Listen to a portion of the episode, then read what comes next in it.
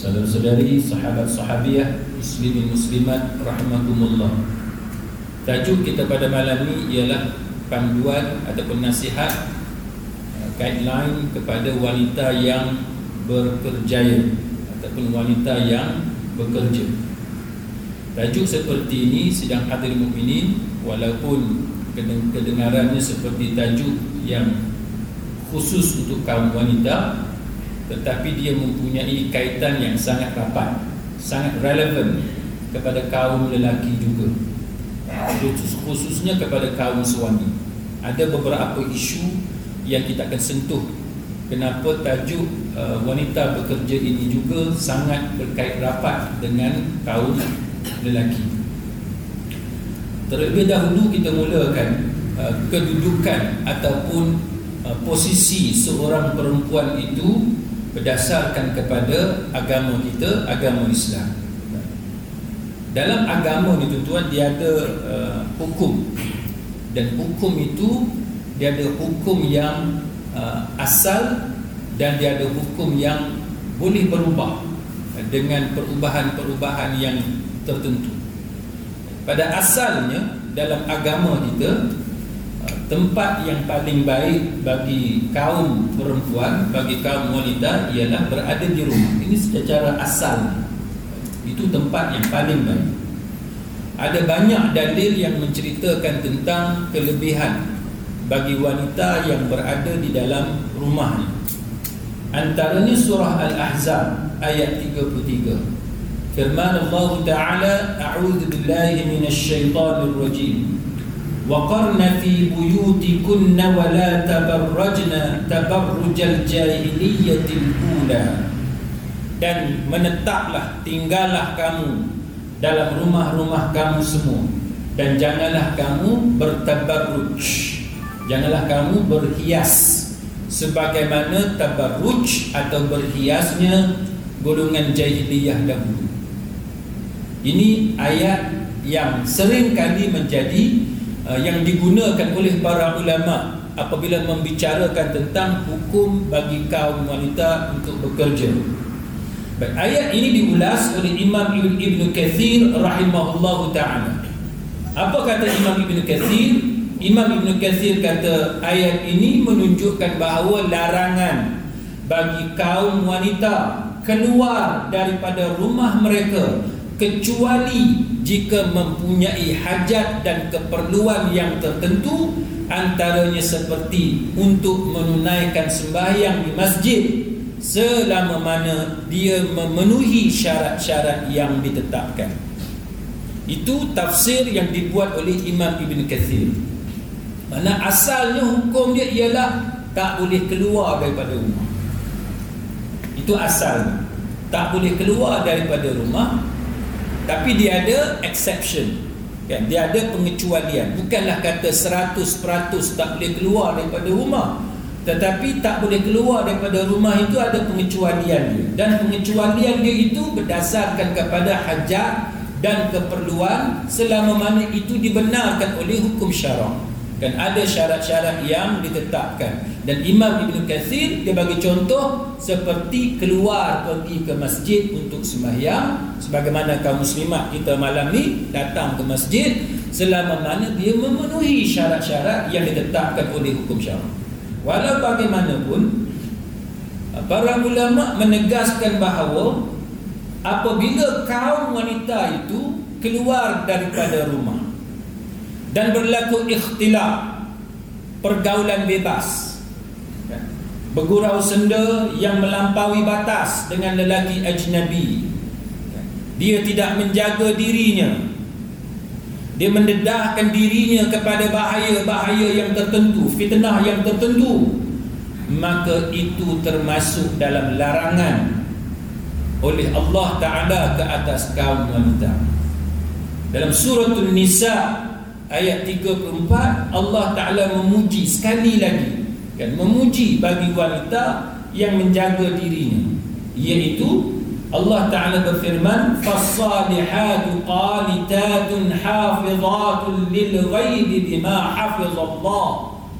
Allah Taala berfirman maksudnya sebab itu maka bagi wanita yang saleh perempuan yang saleh ialah yang taat kepada Allah dan memelihara dirinya ketika suaminya tiada. Ini bentuk pujian yang diberikan oleh Allah Taala kepada kaum wanita. Baik, apa kata Al-Imam At-Tabari? Imam At-Tabari kalau tuan-tuan belajar tafsir uh, yang kita biasa baca tadi Ibnu Kathir dan banyak masjid belajar tafsir Ibnu Kathir. Tafsir Ibnu Kathir ni dia ada berkait rapat dengan tafsir Imam At-Tabari.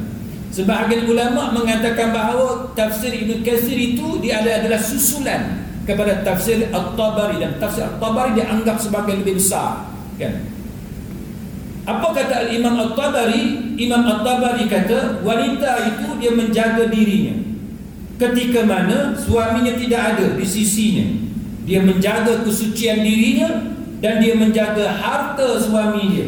Dan di samping itu dia menjaga hak Allah dan juga hak-hak yang lain.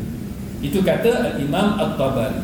Maknanya perempuan yang baik dia jaga diri dia dan dia jaga harta suami. Isteri kita jaga harta kita kan dia perhabis duit kita. Nah, itu nak kena tahu kan? Isteri yang baik ialah isteri yang protect. Dia melindungi, dia jaga, dia tadbir dengan baik harta suami dia. Apa yang suami dia ada, tak kira lah cash ke duit dalam bank ke ada account dalam bank yang tertentu ataupun ada rumah kan ada aset-aset yang tertentu maka isteri itu boleh diharapkan oleh suami dia untuk jaga harta dia. Harta suami. Manakala isteri yang membelanjakan harta suami dia dengan cara yang tidak dibenarkan oleh syarak maka dia tidak termasuk di kalangan perempuan yang mendapat pujian daripada Allah Subhanahu wa taala. Jadi nak belanjakan harta suami hendaklah membelanjakannya dengan cara yang betul. Apa bukti bahawa perempuan yang keluar daripada rumah dia berdepan dengan pelbagai risiko ataupun bahaya? Adakah terdapat nas dalam agama yang menunjukkan bahawa perempuan yang keluar daripada rumah dia akan berdepan dengan bahaya? kita dapati bahawa dalam hadis uh, Ibn Khuzaimah dan juga ada hadis yang disebut dalam Sunan Tirmizi yang mana sebahagian ulama mengatakan hadis ini sebagai sahih iaitu hadis Abdullah bahawa Nabi sallallahu alaihi wasallam bersabda innal mar'ata 'aurah Nabi kata sesungguhnya perempuan itu adalah aurat. Wa innaha idza kharajat min baitiha tashraffaha syaitan. Jika dia keluar daripada rumahnya maka syaitan akan celebrate. Syaitan akan meraikan syaitan akan sambut dia. Ini dalil yang digunakan oleh para ulama untuk mengatakan bahawa bila saja wanita itu keluar daripada rumah maka dia ada risiko-risiko yang tertentu bahaya-bahaya yang tertentu. Fatakul ma ra'ani ahadun illa a'jabtu wa aqrabu ma takunu ila Allah idza kanat fi qa'ri baitiha Nabi kata keadaan perempuan yang paling dekat dengan Allah adalah ketika dia berada di dalam rumahnya. Tuan-tuan, kalau kita letak kat tepi sekejap hadis ni kita fikir bagaimana cara nak memahami orang-orang pada zaman moden pada hari ini yang mengatakan bahawa perempuan tidak sepatutnya berada di rumah kita flashback bagaimana kita jaga anak kita ibu dan ayah yang baik dia akan pastikan anak dia berada di rumah belajar di rumah, makan dan sebagainya dan kalau anak itu keluar dia tahu anak dia pergi ke mana. Betul tak? Anak kita yang kecil tu, kan? Anak yang kecil dia kena duduk dalam rumah dia tak boleh keluar. Kalau dia keluar mesti bersama dengan ibu dan ayah dia. Kalau dia keluar tanpa ibu dan ayah dia, ibu dan ayah dia mesti tahu bahawa dia keluar tadi di tempat yang selamat. Tapi ibu dan ayah yang tidak mempedulikan anak-anak yang kecil ini keluar, maka itu ibu dan ayah yang tidak tahu mengawal dengan betul anak-anak dia, keselamatan anak dia. Di Sungai Petani kalau tuan-tuan masih ingat ada satu perempuan Cina dia jogging pagi-pagi. Hilang. Kemudian didapati dirogol dan dibunuh. Itu contoh mudah tuan-tuan sekalian bahawa bahayanya kalau kita ada anak gadis, kita ada anak perempuan, kita beli biarkan dia keluar tanpa ada jaminan keselamatan. Sebagaimana yang kita sebut tadi, bukan kata tak boleh keluar langsung. Boleh keluar, tapi ada syarat dia. Ada jaminan keselamatan. Kita tahu dia pergi ke mana dan tempat dia pergi, keadaan dia pergi, terjamin keselamatan dia. Terhindar daripada fitnah, jauh daripada bahaya itu yang sepatutnya kita buat dan itulah cara memahami nas larangan kepada perempuan. Dan bagaimana Nabi sallallahu alaihi wasallam mengatakan bahawa bila seorang perempuan itu dia keluar daripada rumah maka syaitan menyambut dia Bukan bentuk penghinaan kepada orang perempuan. Bukan sekadar untuk menakut-nakutkan kepada orang perempuan. Tetapi Nabi sallallahu alaihi wasallam kasih kepada kaum wanita. Ingin menjaga keselamatan mereka daripada segala bahaya dan fitnah yang tertentu. Ini kita kena faham tuan-tuan sekalian. Maka pujian diberikan kepada perempuan iaitu perempuan yang paling dekat kepada Allah.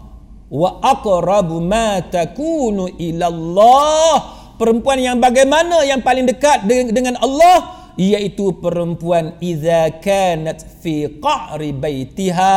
Apabila dia duduk dalam rumah dia. Ini galakkan kepada kaum wanita supaya duduk dalam rumah kalau dia tak ada apa-apa yang penting yang perlu dia lakukan di luar rumah hendaklah dia kembali dalam rumah dia. Dalam rumah tu tuan-tuan banyak sangat kerja yang perlu diselesaikan. Selain daripada mengawasi mendidik mentakdib anak-anak tu akhlak dia ilmu dia macam mana Quran semayang dia macam mana malah untuk menguruskan kebersihan rumah kemas rumah dan sebagainya. Banyak sangat urusan yang perlu dilakukan dalam rumah. Maka itu pujian yang diberikan oleh agama kepada wanita yang berada dalam rumah.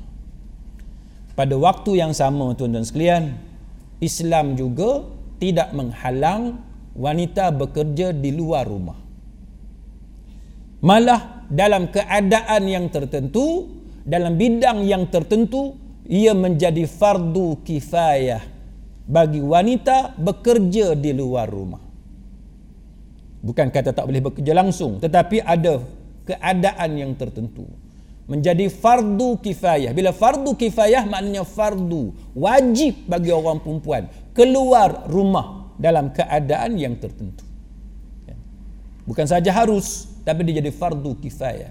Maka para ulama membincangkan apa dia syarat-syarat yang mesti dipatuhi apabila perempuan itu bekerja di luar rumahnya Antaranya ialah pekerjaan itu ialah pekerjaan yang dia perlukan atau pekerjaan yang diperlukan oleh masyarakat yang mana orang lelaki tak sesuai buat kerja tu. Itu satu.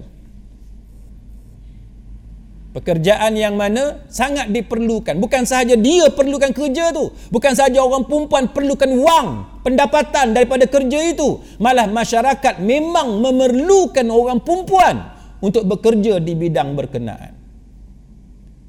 Contoh macam di hospital. Ini contoh paling mudah lah. Kan? Doktor, kena ada doktor perempuan. Supaya kalau pesakit perempuan, senang. Kita berurusan. Kan? Jururawat, kena ada jururawat perempuan. Supaya senang kita berurusan. Jururawat ni tuan-tuan bukan saja mesti ada jururawat perempuan, mesti ada jururawat lelaki, mesti ada doktor lelaki. Pasal apa tuan-tuan? Kerana pesakit ni ada lelaki, ada perempuan. Kita sendiri tuan-tuan, orang lelaki kalau walaupun dah tua, tapi kalau akan diperiksa oleh doktor ataupun jururawat perempuan, kita malu. Kan? Kita ada rasa malu. Ke, ke tuan-tuan kat sini, seronok pula. Ha, ni bukan boleh kira ni kan, tua-tua pun tengok doktor saya nak doktor perempuan lah ustaz kan? Ha, bukan boleh kira. Tapi itu benda yang sebenarnya. Kita orang perempuan kita selesa sangat kalau doktor perempuan ataupun jururawat perempuan yang menguruskan kita. Selesa sangat. Kecuali benda yang kecemasan itu lainlah cerita kan? Kecemasan tidak ada pilihan itu cerita lain. Tapi kalau diberi pilihan kita suka sangat. Saya ingat uh, di England tuan-tuan. England ni saya banyak kenangan lah yang kenangan tu tak ada di Malaysia. Orang putih ni tuan-tuan English ni dia berusaha sedaya upaya untuk memahami budaya kita. Bukan masalah agama sangat tuan-tuan. Bukan masalah agama sangat. Dia orang ni banyak sekular dia orang tak pegang sungguh agama. Tapi dia orang lebih kepada culture. Mereka ingin mendalami culture budaya kita. Bila dia orang nampak kan? Isteri saya ataupun isteri siapa-siapa lah yang buat PhD dan sebagainya pelajar-pelajar kita masuk ke klinik nak jumpa doktor cuba tuan-tuan tanya siapa-siapa yang pernah berada di di England. Antara soalan yang common soalan yang biasa dia orang tanya awak nak lady doctor ke? Kamu nak doktor perempuan ke? Sebab dia tengok isteri kita ni perempuan pakai tudung dan dia kata itu budaya kan budaya orang Islam ni dia perlukan kepada doktor perempuan walaupun sakit kita sakit biasa tapi dia tanya, kamu perlukan doktor perempuan ke? Satu negara yang bukan Islam, kan? Satu negara yang tidak menjadikan Islam itu sebagai agama amalan mereka, akidah mereka. Tetapi satu negara yang cuba memahami budaya orang lain dengan cara yang paling baik. Tapi budaya yang macam ni, amalan macam ni boleh kata tidak begitu meluas. Mungkin ada, tapi tidak begitu meluas dalam negara kita. Negara kita kita nak kita pergi klinik, kita pergi hospital, susah kita nak dengar jururawat ataupun staf hospital tanya kita, "Cik, penipuan perlu doktor perempuan ke?" Tak. Biasa kita yang kena request. Itu pun kalau ada. Jadi maka sebab itu dalam agama kita ha, bidang-bidang yang tertentu perlu kepada kaum wanita. Juru terbang perlu tak orang perempuan? Jet pejuang. Bagi orang lelaki lah bawa jet pejuang tu kan driver kepada kereta kebal perlu tak bagi orang lelaki lah yang tu tapi dunia hari ni tuan-tuan dunia hari ni kalau ada orang perempuan jadi pilot uh, jet pejuang itu hebat ha.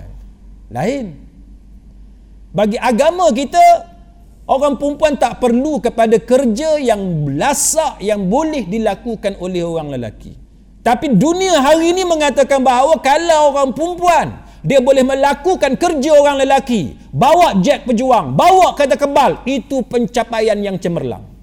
Saya memahami agama dan saya percaya cara tuan-tuan memahami agama lebih kurang sama cara kita memahami agama.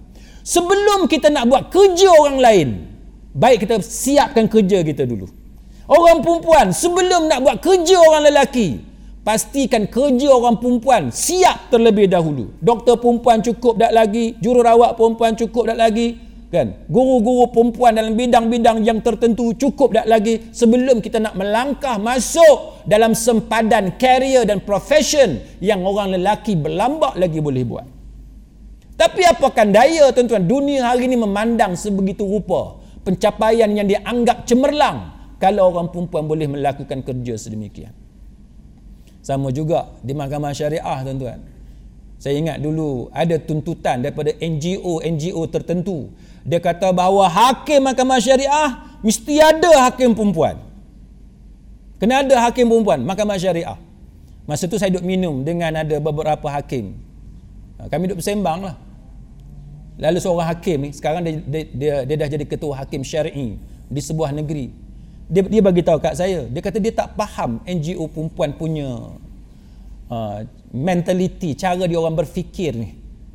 Kalau adanya hakim perempuan menyebabkan kezaliman kepada orang lelaki eh, kepada orang perempuan tu dapat dihapuskan bermakna setiap mahkamah syariah kena ada hakim perempuan lah. Ke macam mana? Pengalaman saya tuan-tuan sekalian bukan sahaja hakim perempuan. Hakim lelaki pun ada juga dia silap dalam judgement dia dengan penghakiman. Dia bukan masalah gender bukan masalah jantina masalah sikap hakim tu. Itu sahaja. Bukan masalah gender tuan-tuan. Ada hakim yang sangat bersimpati kepada kaum wanita. ramai saya jumpa hakim yang bagus. Kan? Dia sangat bersimpati dengan kaum wanita. Baik. Maka sebab itu itu yang pertama yang yang disebut oleh para ulama. Yang keduanya ialah bekerja di luar rumah dengan syarat kerja di rumah itu selesai.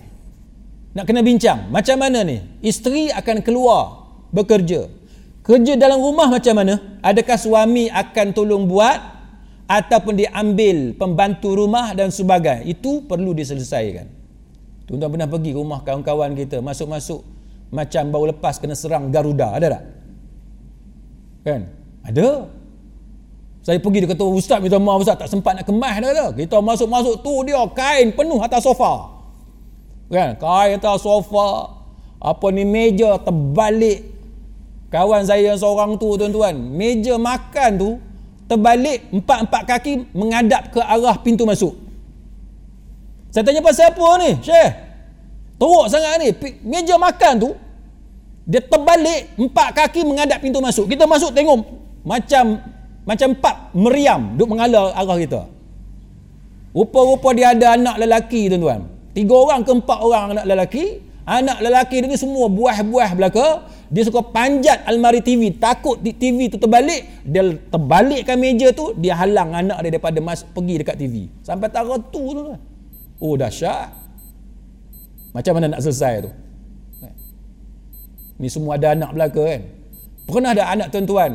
Dia kacau mangkuk tandas macam kacau tom yam ada tak? Ha, macam mana nak selesai tu kan? Macam-macam masalah tuan-tuan. Maka para ulama mengatakan bahawa boleh orang perempuan keluar daripada rumah bekerja dengan syarat tu macam mana nak selesaikan hak dalam rumah? Boleh selesai hak dalam rumah bincang dengan suami dengan cara yang betul dengan mak ayah dan sebagainya silakan boleh keluar. Boleh keluar. Tak, tak jadi masalah. Yang ketiganya pekerjaan yang dilakukan itu ialah pekerjaan yang boleh menyelamatkan perempuan itu daripada fitnah Jikalau itu boleh mendatangkan fitnah dan bahaya kepada kaum wanita, tengok. Nak jaga ni kepada orang perempuan. Maka tidak boleh pekerjaan yang mendedahkan wanita itu kepada bahaya. Sekarang kita masuk kepada isu apabila perempuan itu bekerja. Maka dia mempunyai pendapatan dia sendiri. Bila dia mempunyai pendapatan dia sendiri, maka adakah boleh si suami menggunakan harta isteri dia? Ada orang gaji suami lebih banyak. Ada orang gaji isteri lebih banyak. Ada orang lebih kurang sama-sama banyak. Maka ada ketikanya dan banyak ketikanya suami terpaksa bergantung kepada isteri.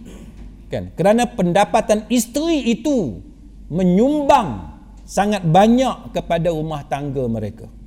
Kan? Soal anak anak nak sekolah pakaian anak kenderaan bayar rumah bil utility dan sebagainya itu semua dibincangkan oleh para ulama tentang keadaan seperti ini. Maka bagaimana untuk kita hadapi suasana seperti ini? Maka para ulama membincangkan berkenaan dengan pendapatan si isteri. Adakah boleh bagi suami menggunakan harta isteri dia. Antara nas yang digunakan oleh para ulama ialah yang pertamanya hadis Imam Muslim. Nabi sallallahu alaihi wasallam bersabda, "Fattaqullaha fin nisa." Bertakwalah kamu kepada Allah dalam layanan kamu terhadap perempuan. Ini nas yang digunakan oleh para ulama. Maknanya apabila isteri kita bekerja, dia ada pendapatan dan sebagainya, maka itu juga termasuk bagaimana cara kita melayan isteri kita. Dan cara layanan itu Nabi sebut fattakullah, bertakwalah kepada Allah. Mana jangan buat zalim kepada isteri. Kadang-kadang isteri dia menyumbang yang banyak kepada rumah tangga kita rumah dia bayar, kereta dia bayar dan sebagainya, anak sekolah pun dia bayar. Dia balik penat. Tiba-tiba kita suruh itu dan ini. Yang ni sangat-sangat tidak bagus. Kita kena faham dia dah penat bagi peluang dia rehat dulu. Ha, jangan kita uh, banjirkan dia dengan segala perintah-perintah yang sebenarnya boleh ditangguhkan seketika. Maka Nabi sallallahu alaihi wasallam berpesan kepada kita bertakwalah kepada Allah dalam cara kamu berinteraksi dengan kaum wanita. Kan kena ingat kepada Allah. Dalam hadis yang lain, hadis muttafaqun alaih, Nabi bersabda fastausu bin nisa. Hendaklah kamu memerhatikan kaum wanita itu dengan baik. Kena tengok elok-elok isteri kita. Maka apabila membincangkan soal gaji isteri, harta isteri yang dia perolehi daripada kerjayanya, duit dalam bank dia dan sebagainya, maka para ulama menyebut beberapa perkara.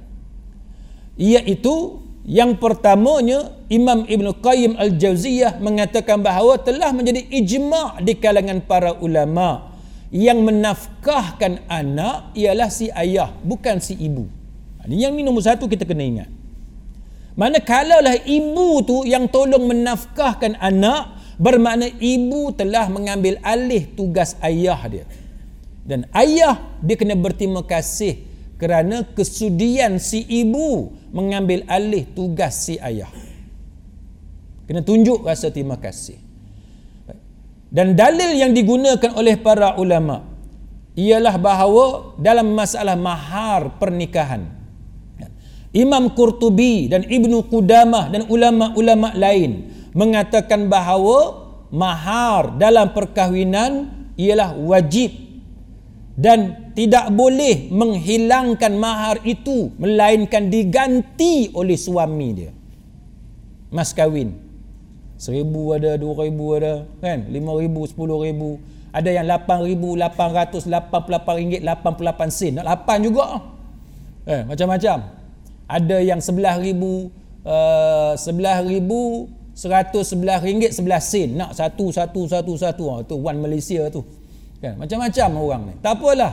Kan? Jadi setiap mas kahwin itu dia menjadi hutang ke atas suami dia. Jadi ulama dia start dengan yang tu dulu. Baik. Apa yang berlaku? Sampai ke tahap para ulama mengatakan bahawa jikalau suami lepas dah beberapa tahun 10 tahun kahwin 20 tahun masih lagi belum menjelaskan hutang mas kahwin isteri dia katalah hari tu dapat separuh ya Separuh lagi suami ambil balik. Ada tak yang kat sini? Jenis jenis ambil balik. Ni semua tak mengaku belaka padahal ada ini sebenarnya. kan? Ambil balik. Maka bila dia ambil balik dia jadi hutang. Bila dia jadi hutang, para ulama mengatakan bahawa isteri berhak untuk mengingkari perintah suaminya untuk tidak taat kepada suaminya selagi mana si suami tidak membayar ke semua mas kahwin dia. Itu hak isteri. Kalau orang kata bahawa suami ni segala-galanya, tak. Ada hak isteri yang mana suami tidak boleh memaksa isteri taat kepada dia jikalau perkara tersebut tidak ditunaikan oleh si suami. Wajib bayar tuan-tuan sekalian. Ha, balik kuliah ni bincang dengan isteri aku bayar semua lagi. kan? Ha, kalau ada lagi hutang, ha, kena bayar per habis. Kecuali isteri kata abang, saya tak mau kat duit abang, saya nak abang je. Itu bagus. Kan? Kalau isteri kata, alah tak apalah abang, lima ribu tak apalah, tak payah bayar lah. Saya yang penting abang, abang cukup baik dengan saya, lima ribu tu tak ada apa bagi saya. Yang tu rezeki tuan-tuan lah. Tapi kalau isteri kata, saya tak halal abang. kan? Saya tak halal. Bila dia kata tak halal, tuan-tuan tak ada pilihan. Tak boleh nak marah kat isteri. Hang ni apa tak bersyukur dekat aku apa semua. Jangan jangan sebut macam tu. Sebab itu hak dia. Hak dia sebagai isteri. Sebab yang tu akan dipertanggungjawabkan ke, ke atas kita oleh Allah Subhanahu wa taala. Maka di antara yang disebut oleh para ulama ialah apa yang pernah berlaku dalam beberapa peristiwa. Contohnya tuan-tuan sekalian, apa yang pernah berlaku kepada isteri Ibnu Mas'ud, Abdullah bin Mas'ud. Kita biasa dengar kan nama Abdullah bin Mas'ud. Siapa yang belajar hadis sudah tentu dia pasti akan mendengar uh, hadis-hadis yang diriwayatkan oleh Abdullah bin Mas'ud radhiyallahu anhu. Dia ni setaraf lah kan dengan Abdullah bin Abbas kan Ibnu Abbas, Abdullah bin Umar, Ibnu Umar dan sebagainya. Jadi salah seorang sahabat Nabi yang banyak meriwayatkan hadis, yang hadis-hadis ni sampai kepada kita ialah Ibnu Mas'ud. Ibnu Mas'ud ni tuan-tuan sekalian dia miskin. Dia miskin. Dan dia ada isteri. Isteri dia ni nama Zainab. Isteri Abdullah bin Mas'ud nama dia Zainab. Imam Bukhari dia meriwayatkan satu hadis berkenaan dengan kisah yang berlaku di antara Zainab dengan Abdullah bin Mas'ud. Hadis di hadis Abu hadis Abu Sa'id Al-Khudri radhiyallahu anhu. Cerita dia macam mana tuan-tuan? Ja'at Zainab imra'atu imra'atu bin Mas'ud tasta'dhinu alaih dia kata Zainab ni isteri kepada Abdullah bin Mas'ud. Dia datang minta izin untuk berjumpa kan? Untuk berjumpa. Nak berjumpa dengan siapa? Nak berjumpa dengan Rasulullah sallallahu alaihi wasallam. Faqila ya Rasulullah hadhihi Zainab. Lepas tu adalah sahabat ni dia bagi tahu dekat Nabi wahai Rasulullah ini adalah Zainab Faqala ayu Zainab. Nabi pun tanya Zainab hak mana satu? Faqila imra'atu bani Mas'ud. Lepas tu ada orang bagi tahu dekat Nabi Zainab tu Zainab isteri kepada Ibnu Mas'ud. Qala na'am. Nabi kata okey. Nabi kata boleh uh, diizinkan untuk dia berjumpa dengan Nabi. Fa udhina laha diizinkan bagi dia berjumpa dengan Nabi.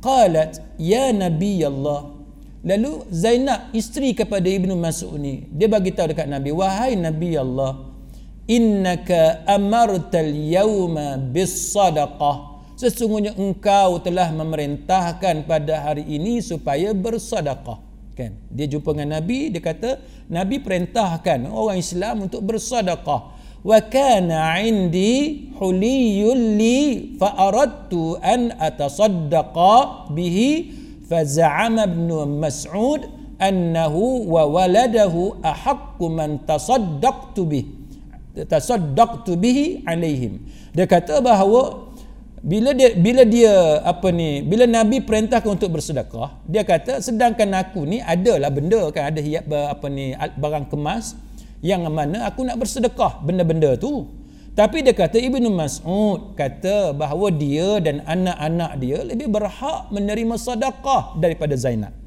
Nampak tak? Isteri kita, kan, isteri kita ada harta. Bila ada harta, Nabi suruh sedekah. Jadi isteri kita pun nak sedekah lah sebab agama suruh sedekah. Tiba-tiba bila nak sedekah, suami kata suami suami ni miskin. Suami kata dia lebih berhak untuk terima sedekah tu dengan anak-anak. Ha, macam mana ni? Kan? Isteri nak sedekah. Isteri nak sedekah dia duk nampak orang kampung hak miskin ni. Kan? Tiba-tiba suami kata dia lebih berhak untuk dapat sedekah tu daripada isteri dia.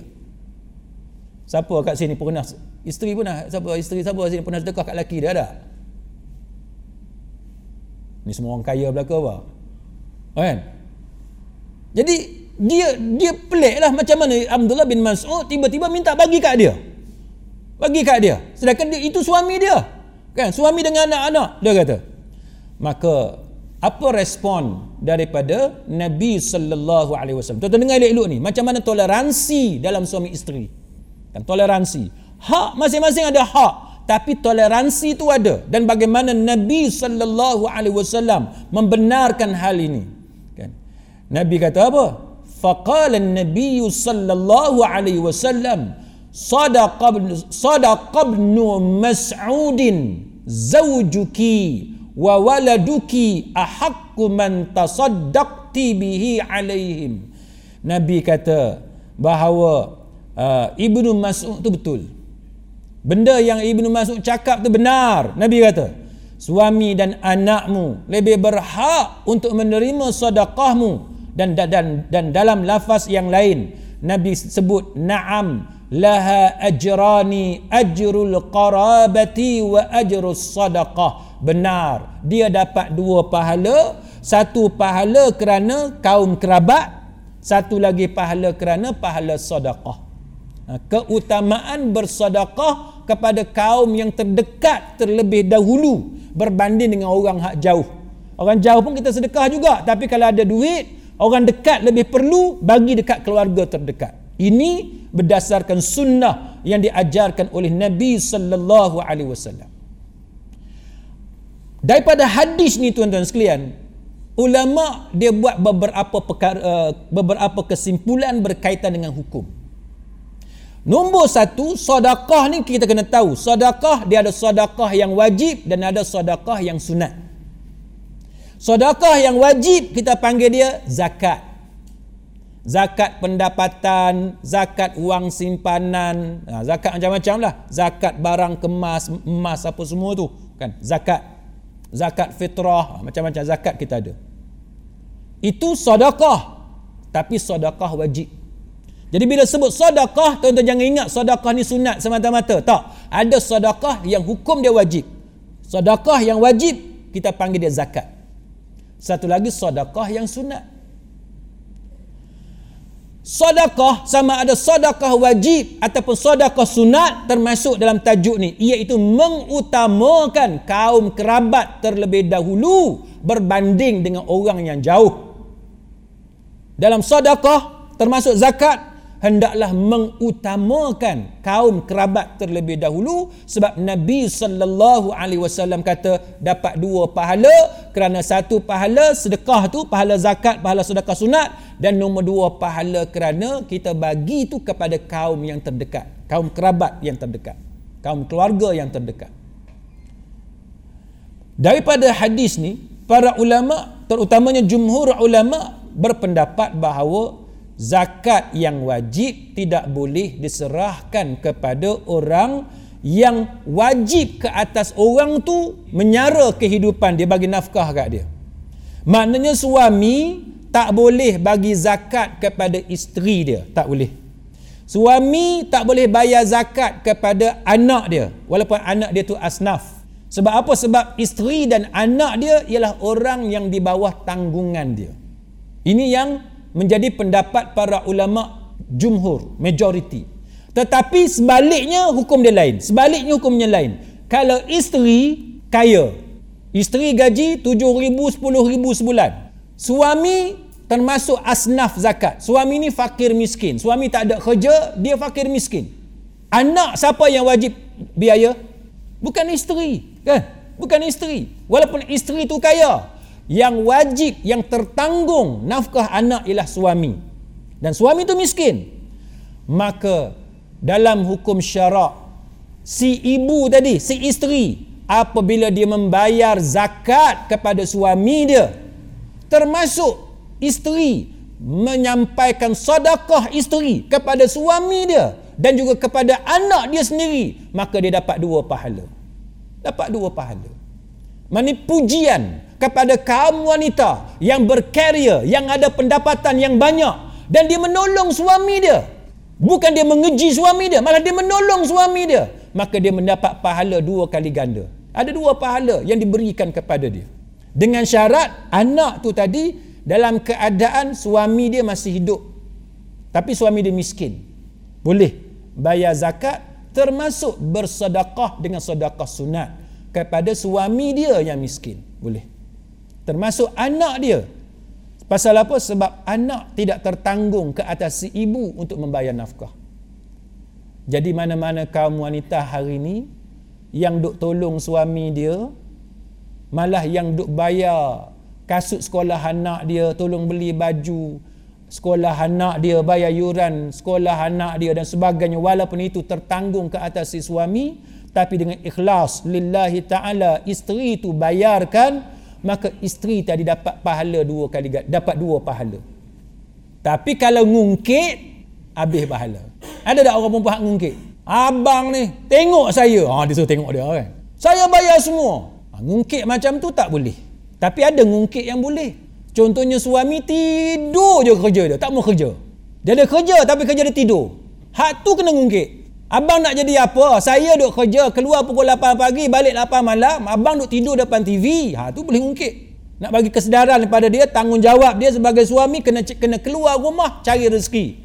kecuali suami tu tak dibenarkan bekerja oleh isteri sebab suami dia handsome sangat kot kan abang duduk kat rumah tak apa saya kerja lah kan dah kilang pun tutup kan abang tak payah cari kerja lah abang tolong, tolong hantar anak pagi-pagi pergi sekolah tengah hari ambil anak yang tu cerita dia lain itu yang tu ada mutual kan? Mutual consent ada mutual agreement antara suami isteri. Gaji isteri 20 ribu sebulan. Isteri kata cukup dah untuk keluarga kita. Kan? Abang pun dah kena buang. Ada VSS suami dia dapat 200 ribu. Cukup dah untuk kita. Kan? Yang tu lain. Tapi kalau suami dia memang malas bekerja ha, yang tu kena kena sebutlah juga kepada suami tentang tanggungjawab dia. Kan? Di sisi agama Maka dengan sebab itu banyak ulama antaranya Syekh Abdul Qadir bin Syaibah Al-Hamd mengatakan bahawa hadis yang kita baca tadi menjadi dalil di sisi para ulama bahawa boleh bagi wanita bersedekah sama ada sedekah wajib atau sedekah sunat kepada suami dia yang miskin. Boleh. Kan? Nombor dua, suami ialah orang yang paling utama untuk menerima sedekah daripada isteri dia berbanding orang lain. Sebab Nabi membenarkan pendapat Ibnu Mas'ud bila Ibnu Mas'ud kata dia lebih berhak menerima sedekah daripada Zainab. Jadi isteri kalau nak pahala yang paling banyak di sisi Allah sebelum sedekah tengok tengok suami kita dulu. Kalau suami kita memang miskin, dia berhak menerima sedekah kita, tak payah bagi ke orang lain, bagi hak depan mata kita itulah pahala terbaik di sisi Allah Taala. Ini semua ujian Allah Taala tuan-tuan. Ha, yang ketiganya Syekh Abdul Qadir bin Syaibah kata bahawa yang ketiganya isteri daripada hadis tadi isteri boleh sedekah untuk anak dia. Suami dia miskin, suami tak mampu, isteri bagi sedekah untuk anak dia. Dan isteri boleh bagi sedekah untuk kaum kerabat dia yang lain yang tidak menjadi tanggungan ke atas si isteri itu. Dan Syekh Abdul Qadir kata bahawa sedekah isteri inilah yang termasuk di antara seafdal afdal sedekah. Ha, antara sedekah yang paling afdal. Pada masa yang sama, tuan-tuan sekalian, ada beberapa guideline kan. Apabila isteri bekerja, maka para ulama mengambil kisah apa yang berlaku di antara Nabi Musa alaihissalam dengan anak kepada Nabi Shu'aib dalam suratul Qasas ayat 23 hingga 26 sebagai panduan kepada kita. Firman Allah Ta'ala warada ma'a madyan wajada alaihi ummatan minan nas yaskuna wa wajada min dunihim imra'atain qala ma khatbukuma qalata la nasqi hatta yusdirar ri'ah wa abuna shaykhun kabir. Sehingga kepada akhir ayat ayat yang ke-26. Dan tatkala ia yakni Nabi Musa alaihi salam sampai ke tempat sumber air di negeri Madian dia menemui sekumpulan orang yang sedang memberi minum kepada binatang ternakan masing-masing dan Musa menemui di sebalik orang hak ramai itu Musa menemui dua orang perempuan yang sedang duk halau-halau binatang ternakan duk kontrol binatang ternakan dia itu. Lalu Musa berkata kepada dua perempuan berkenaan kenapa kamu melakukan sedemikian duk halau-halau binatang ternakan itu kenapa? Lalu kedua-dua wanita itu menjawab kami tidak dapat memberi minum kepada binatang ternakan kami sebelum pengembala itu memulangkan binatang ternakan dia. Sedangkan bapa kami ialah orang tua yang telah pun lanjut usia dia. Orang ramai. Jadi bila orang perempuan duk bawa apa ni binatang ternakan nak masuk ramai-ramai duk berpusu-pusu tu payahlah. Nak kena tunggu orang habis dulu. Kan? Susah. Ha, ini kesusahan yang dialami oleh anak-anak perempuan kepada Nabi Shu'aib kan? Lalu Nabi Musa menolong kan anak perempuan kepada Nabi Shu'aib Musa memberi minum uh, kepada binatang ternakan itu untuk menolong kedua-duanya. Lalu dia balik semula ke tempat yang teduh. Lalu dia berdoa kepada Allah dan dia berdoa kepada Allah Subhanahu wa taala. Faqala rabbi inni lima anzalta ilayya min khairin faqir. Dia kata bahawa wahai Tuhanku, Sesungguhnya aku sangat memerlukan sesuatu kebaikan yang engkau turunkan kepada aku. Tuan-tuan, ini satu contoh yang kita nak kena ikut. Kita biasa tak? Kita kita susah. Tiba-tiba kita nampak orang yang perlukan pertolongan, kita tolong pula orang tu. Nabi Musa ni tuan-tuan, dalam keadaan dia macam tu tu nampak ada orang yang memerlukan pertolongan dia tolong. Dan lepas dia tolong dia cari tempat teduh pergi tempat teduh tu dia berdoa kepada Allah. Nak tanya kita malam ni siapa di kalangan kita bila kita susah kita nampak orang lain pun susah kita tolong orang tu kita penat kita duduk berehat kita teringat berdoa kepada Allah atau kita ni hanya berdoa dalam masjid je. Tunggu tu imam angkat tangan baru kita nak angkat tangan. Tu imam tak angkat tangan kita pun tak tidak angkat tangan. Tak berdoa. Doa kita dalam masjid je. Ini antara perkara yang perlu kita contohi. Berdoa ni sepanjang masa. Jangan tunggu semayang baru nak berdoa. Sepanjang masa. Kita keluar bekerja di ladang kita di sawah kita, di pejabat kita dan sebagainya. Buat kerja, menaik ni, penat, duk tengok komputer. Rehat sekejap, berdoa kepada Allah Ta'ala. Ya Allah, aku ni mengalami kesusahan. Selesaikanlah masalah aku dan sebagainya. Itu tanda yang kita adalah hamba Allah Ta'ala yang soleh. Yang sentiasa berdoa kepada Allah. Ini yang kita kena buat. Jadi dia berdoa kepada Allah, Ya Allah, Ya Tuhanku, sesungguhnya aku sangat memerlukan kebaikan yang engkau turunkan kepada aku. Minta kepada Allah kebaikan. Kita susah. Kan? Kita minta kebaikan daripada Allah. Kemudian datanglah kepada Musa AS, salah seorang daripada kedua-dua perempuan itu berjalan dengan tersipu-sipu malu. Dia berkata sesungguhnya bapaku memanggil kamu agar dia dapat membalas kebaikan kamu kerana memberi minum kepada binatang ternakan kami. Maka ketika Musa mendatangi bapa kepada perempuan itu, yakni Syuaib alaihi salam dan menceritakan kepadanya kisah mengenai dirinya, lalu Syuaib berkata, "Janganlah kamu takut, kamu telah selamat daripada orang-orang yang zalim tu." Musa dia lari daripada orang buat jahat dekat dia.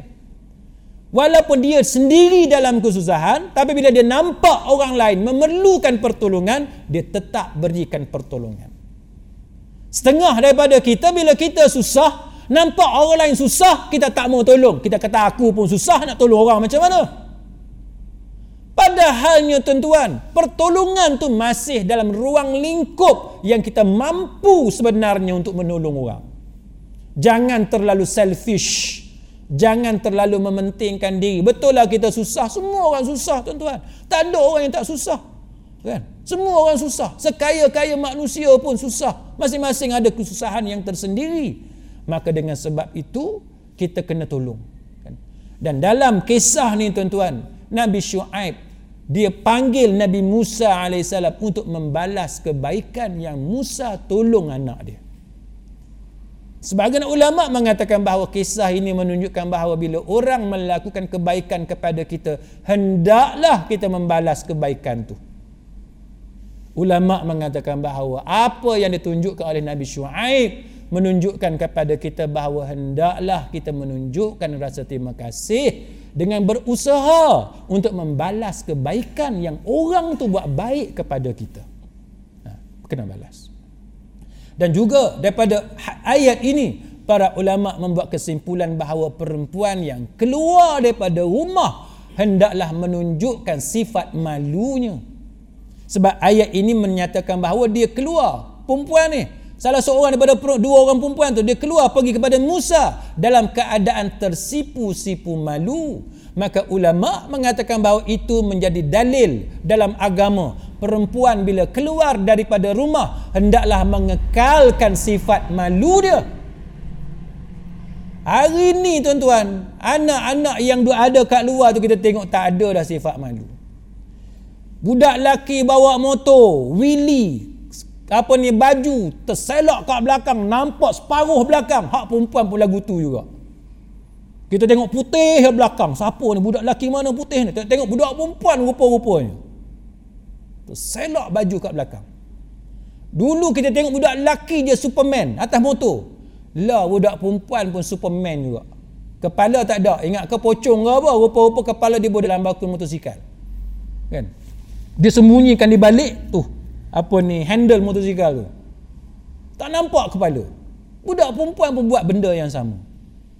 Hari ni kita tengok orang perempuan kerja dekat bank, orang perempuan kerja dekat kaunter, orang perempuan kerja di tempat-tempat yang tertentu. Dia boleh bergurau senda dengan lelaki lain seolah-olah dia tidak ada suami.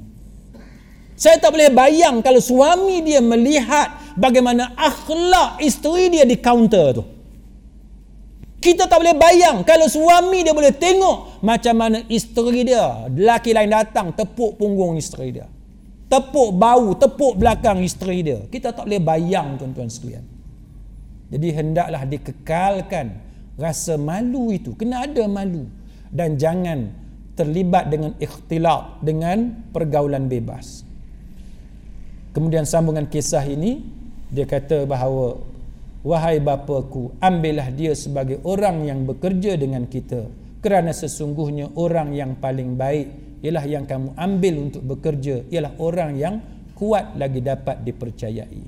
Jadi sidang hadirin mukminin ah, itulah ah, apa yang kita boleh kongsi sebagai kesimpulannya apa yang dirumuskan oleh para ulama ialah jikalau ada pilihan jikalau ada pilihan yang paling baik isteri berada di rumah kan itu pilihan yang terbaik sebab hadis yang kita baca tadi kerana syaitan dia menyambut dengan penuh kegembiraan, dia celebrate, dia meraihkan perempuan yang keluar rumah. Itu hukum asal dia. Yang paling bagus kalau boleh duduk dalam rumah, jaga anak-anak, jaga rumah itu yang paling bagus. Tapi kalau dia ada kepakaran yang tertentu, dia ada ilmu yang tertentu sebagai doktor, sebagai jururawat, kerja sebagai guru, sebagai pensyarah dan sebagainya yang mana masyarakat memerlukan dia. Ha, maka yang tu dikeluar. Mudah-mudahan dia mendapat pahala daripada Allah Subhanahu Wa Taala. Manakala masyarakat sekular kan yang kononnya memperjuangkan hak perempuan supaya dia keluar beramai-ramai tanpa ada sebarang batasan, tanpa ada sebarang syarat, sebenarnya mereka menjadikan kaum wanita sebagai komoditi barang dagangan. Cuba tuan-tuan tengok sekarang ni kalau kalau di showroom kereta, orang tengok kereta ke tengok perempuan tu? Kita pun duk tengok. Ni nak jual kereta ke jual perempuan? Kita pun tak tahu. Perempuan tu dia, dia, dia cekak pinggang lah, dia buat aksi begitu, aksi begitu. Kita pun tak tahu. Apa kaitan perempuan tadi dengan kereta yang ada dalam showroom? Kita tak tahu. Tuan-tuan biasa tengok Gusti. Saya tak tahu lah, Gusti ke boxing ke apa orang orang panggil. Yang hak laki duduk gusti ni duduk wrestling lah apa tumbuk apa semua ni KO knock out semua ada ni. Tiba-tiba masa rehat tu keluar pula perempuan baju kecil je dia pakai. Seluar kecil je dia pakai. Dia sengih kau tu, dia sengih dia senyum kau ni apa semua bawa kad apa semua tunjuk pusing gelanggang. Tuan-tuan, kalau anak kita, isteri kita, ibu kita buat kerja macam tu, kat mana aib maruah kita nak letak ni? Tapi itulah yang kononnya masyarakat moden yang kata nak bagi kebebasan kepada kaum wanita. Orang dalam Islam, Islam tak benarkan perempuan diperdagangkan sebegitu rupa. Tak boleh. Kan? Buat kerja elok-elok. Kan? Kerja yang sesuai. Jangan melakukan kerja sampai ke tahap menjadi barang dagangan. Dan begitulah selanjutnya tuan-tuan sekalian, nak jadi pramugari. Bukan tak boleh pramugari, tapi pramugari dengan syarikat penerbangan yang sesuai. Okey. Kan? Tapi kalau pramugari dengan syarikat penerbangan yang mendedahkan aurat dan sebagainya, yang melampau, yang menghilangkan rasa malu, maka itu tidak dibenarkan dalam agama. Mudah-mudahan kita ada um, kita mendapat taufik dan hidayah daripada Allah Taala. Kalau tuan-tuan ada sebarang soalan. Uh, isteri bekerja, lepas tu suami dia nak kahwin lain adakah? Kan maksudnya kira isteri tu dia bekerja dan suami dia nak kahwin lain tu adakah suami dah kira menunaikan hak juga? Wallahu alam. Susah agak nak jawab ni. Ha, takut lagi saya pula nak kahwin lain pula. Baik tuan-tuan sekalian. Kalau kita perhatikan dalam dalam Quran fankihu ma tabalakum minan nisa mathna wa thulatha wa ruba' fa in khiftum alla ta'dilu fawahidah tuan-tuan faham ayat ni macam mana? Saya rasa ayat ni semua orang hafal kot. Tak? Tak hafal lah ke hafal perengah mula-mula?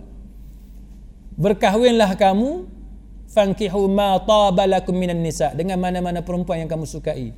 Mathna wa thulatha wa ruba' dua dua tiga tiga empat empat. Nak kahwin dua ke tiga ke empat? Kahwin lah tapi fa in khiftum alla ta'dilu tapi jika sekiranya kamu takut tidak berlaku adil fawahidah kalau kalau kamu kalau kamu tak boleh berlaku adil memadai satu. Ayat ni tuan-tuan menunjukkan apa?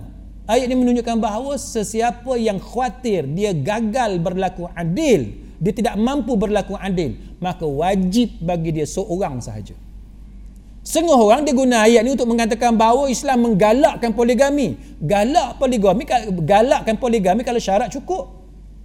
Kalau syarat tak cukup tak boleh. Jadi kalau isteri bekerja kan, suami ingin berkahwin lain, kita kena tengok keadaan rumah tangga mereka macam mana. Kita nak bagi satu jawapan yang satu jawapan tak boleh. Dia kena, dia sangat bergantung kepada facts of the case. Ha, fakta case. Kalau suami tadi seorang yang gagal berlaku adil, maka haram bagi dia berkahwin lain. Dia berkahwin tu dia bukan mendapat pahala di sisi Allah, tapi dia mendapat dosa daripada Allah. Kalau dia tak cukup syarat. Itu satu. Yang kedua, kalau dia cukup syarat dengan duit dia, dengan kerja dia dan sebagainya, maka si suami tadi boleh kahwin lain dan kita kena tahu tuan-tuan sekalian bahawa uh, Islam bila dia membenarkan uh, perkahwinan itu ada sebab yang kukuh kan ada sebab yang kukuh orang perempuan cuba tuan-tuan bayang yang jadi janda ataupun orang perempuan yang kematian suami agak-agak siapa nak kahwin dengan dia tuan-tuan fikir secara logik anak teruna boleh tak kahwin dengan janda dengan balu? Boleh, tapi tak ramai. Jadi peluang tu terlalu kecil. Betul tak? Peluang tu terlalu kecil. Untuk anak teruna berkahwin dengan janda atau berkahwin dengan balu. Berapa ramai kawan kita yang kematian suami dia? Siapa nak jaga dia? Siapa nak tolong tengok anak dia? Siapa nak tengok rumah dia? Kehidupan dia?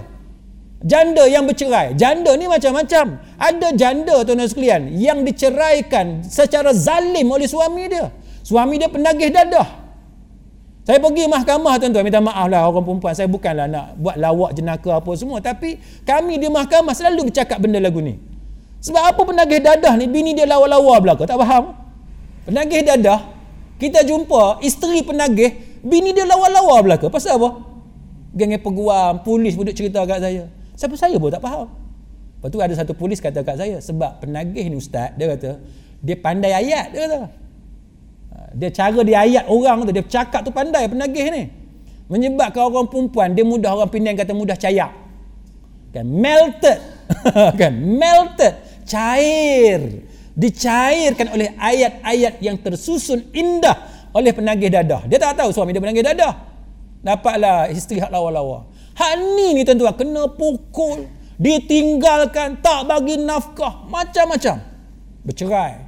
Suami kat mana? Nu, duduk dalam. Bercerai.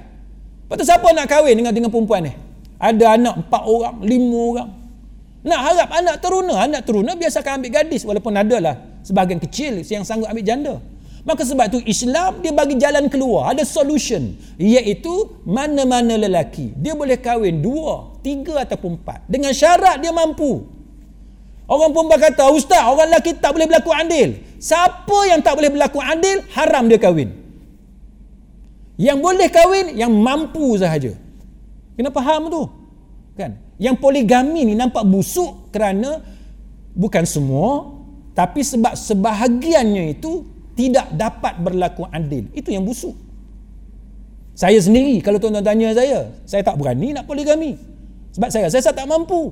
Ha, sebab tu sampai sampai sekarang seorang lagi ni kena, kena declare ni. sampai sekarang seorang lagi. Sebab apa? Sebab saya tak berani. Dan saya tahu saya tak mampu berlaku adil. Dan saya tahu bahawa kalau saya berkahwin seorang lagi, saya mungkin akan berlaku zalim dalam bab-bab yang tertentu. Ha, maka sebab tu kita tuan-tuan sekalian, bila kita nak buat satu-satu benda, tak kira kahwin ke, nak makan ke, nak kerja ke, tanya hukum Allah dulu. Jangan ikut nafsu, jangan ikut syahwah. Wallahu a'lam.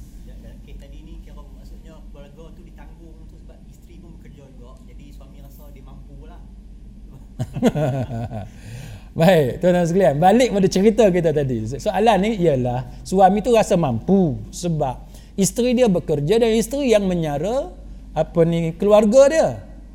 Tapi soalan dia tuan-tuan sekalian, isu dia ialah kalau suami nak kahwin seorang lagi, isteri dia rela atau tidak untuk menyara keluarga dia? Rela atau tidak? Tidak kan? Isteri dia sara selagi suami dia kahwin kahwin dengan dia seorang. Bila suami dia nak kahwin seorang lagi, isteri kata, "Ai." kan? Ai, selama ni aku yang bayar bil api, aku yang bayar sewa rumah, aku yang bayar hang punya kereta, abang punya kereta, tiba-tiba abang nak kahwin seorang lagi. Maka dia rela ke tak masa tu? Ha, nafkah tadi dia, dia rela ke tidak? Dia tak rela. Bila dia tak rela tuan-tuan sekalian, macam mana orang lelaki nak kata dia mampu? Dia tidak mampu.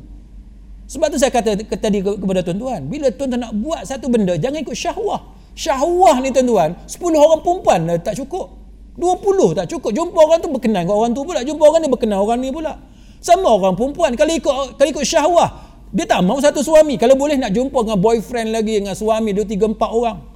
Tapi kerana hukum agama masing-masing terikat dengan hukum agama. Jadi syarat ialah kerelaan isteri. Jadi once isteri tak rela, suami tak boleh paksa tuan-tuan. Kalau isteri tadi dengan berat hati, dengan berat hati, dia bayar juga nafkah. Dia tanggung sendiri nafkah dia, termasuk nafkah anak dan sebagainya. Itu termasuk tidak ada kerelaan dan redha daripada isteri. Haram hukum dia tuan-tuan. Maka sebab tu jawapan saya suami tidak boleh dilarang dalam situasi itu untuk meneruskan hasrat berpoligami. Wallahu a'lam. Ya. Tak ada soalan eh? Ha, baik. Satu lagi last. Suami mampu tapi isteri tetap nak bekerja. Adakah itu kira tak taat pada suami? Ah, okey. Soalan yang terakhir ini ialah suami mampu. Katalah suami CEO, gaji 50,000 sebulan. Kereta ada 4 biji, 5 biji kereta. Uh, rumah ada 2 biji kan. Seberamperai satu, kat pulau pun satu. Ada masalah duit tak? Tak ada masalah sebab gaji suami dah cukup. Sekarang soalannya ialah isteri nak bekerja. Apakah hukum dia? Jawapan dia ialah wajib mendapat izin daripada suami. Jikalau isteri tidak mendapat izin daripada suami, itu adalah isteri yang nusyuz isteri yang derhaka kepada suami dia tak boleh berdosa bagi isteri yang tetap meneruskan kerjanya dalam keadaan suami sudah pun mampu membiayai rumah tangga mereka. Boleh ha? Wallahu alam wabillahi taufiq wal hidayah wassalamu alaikum warahmatullahi wabarakatuh. Subhanakallahumma wa bihamdik ashhadu an la ilaha illa anta astaghfiruka wa atubu